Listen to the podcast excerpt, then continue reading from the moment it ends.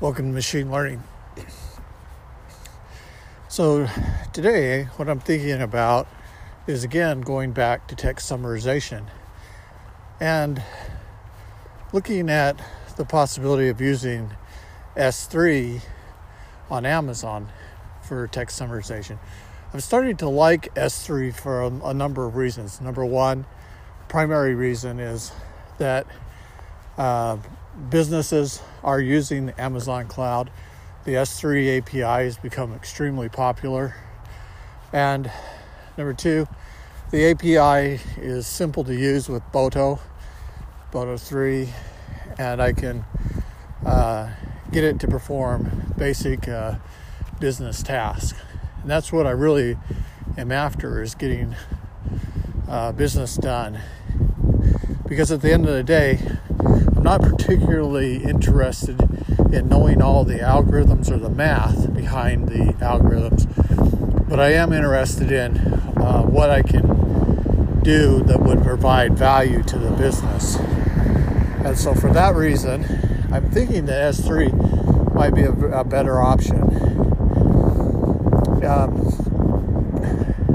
when I've looked at what its capability is, like for object recognition training it on objects, um, I found it really easy to integrate with and uh, really quick to build your labels, and then from those labels to um, to be able to get identification so I can do both streaming and, and image uploading.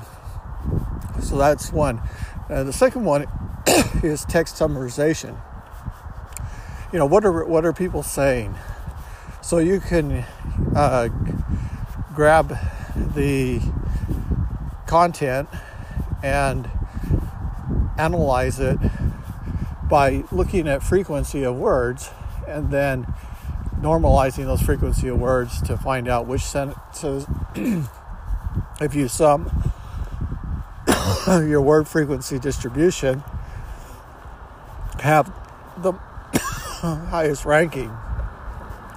So you can score the you can score the the sentence, and then that would tell you basically which sentences, maybe in the top uh, three sentences that the paragraph is about. Now that's great because you know it, it, it highlights what's important in the content. However, I would uh, it would be interesting though to learn from what other human beings are saying is important in the content and then have that attention or the uh, LSTM network attention layer focus in on those particular mappings to to uh, what the content is describing to a summarization of what it thinks is important.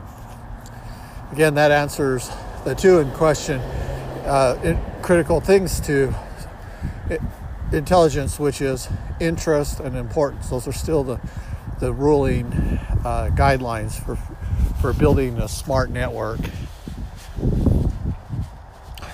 Well, and, I, and as I look at NLP jobs and the type of material that is being attempted to be analyzed, I'm still uh, inclined to believe that BERT and GPT-3 are well positioned to be in uh, to to capture a large portion of that market.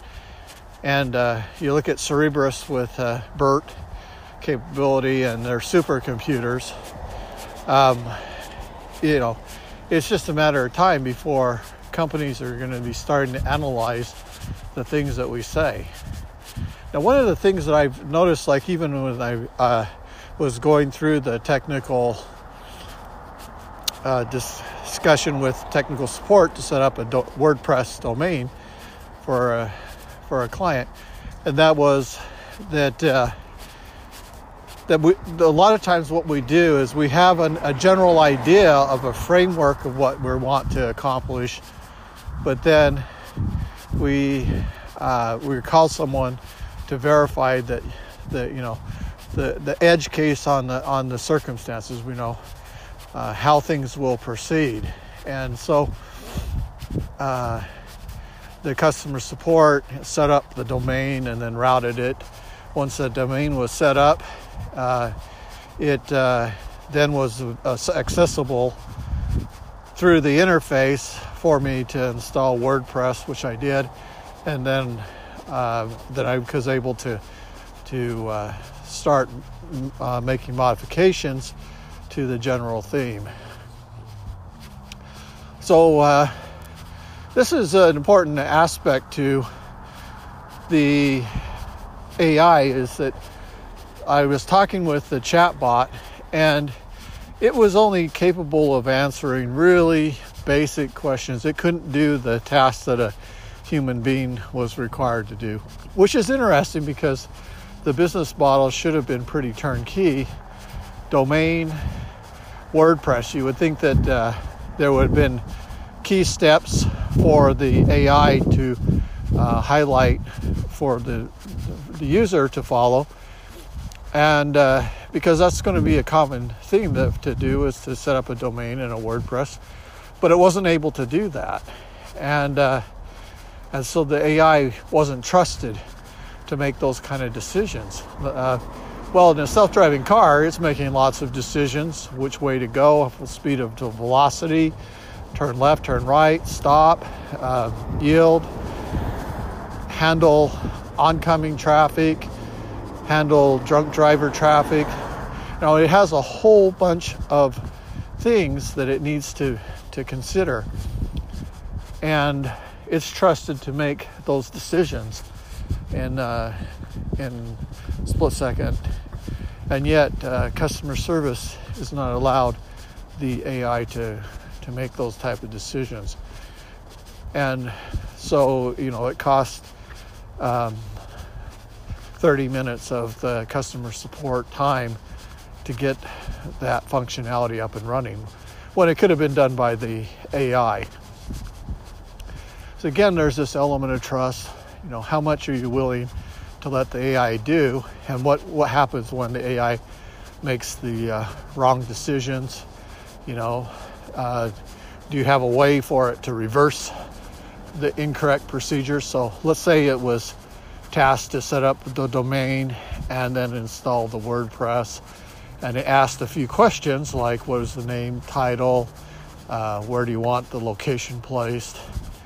what was the what's the type of theme what do the different themes mean okay so it could answer those basic type of questions that you're you need to be able to answer to set up your wordpress and so it could actually show pictures of what the final product would look like before um, allowing it to be implemented so as it implements it executes the uh, steps and processes as a particular form of task, then um, if there was a problem, a forensic team would analyze what the AI tried to do and then go correct the incorrect procedures or assumptions that it was making. This is what the future is going to look like is the AI is going to be performing tasks and there might be one, two, three, four tasks but it could be a hundred tasks. We just don't know. Uh, just like in self-driving cars, it's handling multiple concurrent tasks at split second and making lots of decisions. And at some point, when you get to um, level five driving, you don't need a steering wheel. You just sit in the car and it makes all the decisions.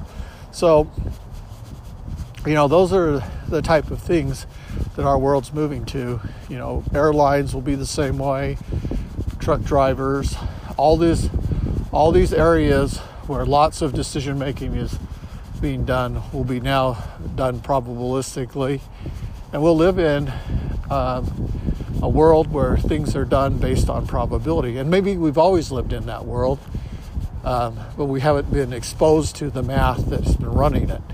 And so we assume that there's been a lot of of uh, handling of these automation that's requiring human intervention for the tasking. In reality, maybe it hasn't been. So, those are the type of things that we need to consider as we move forward in time.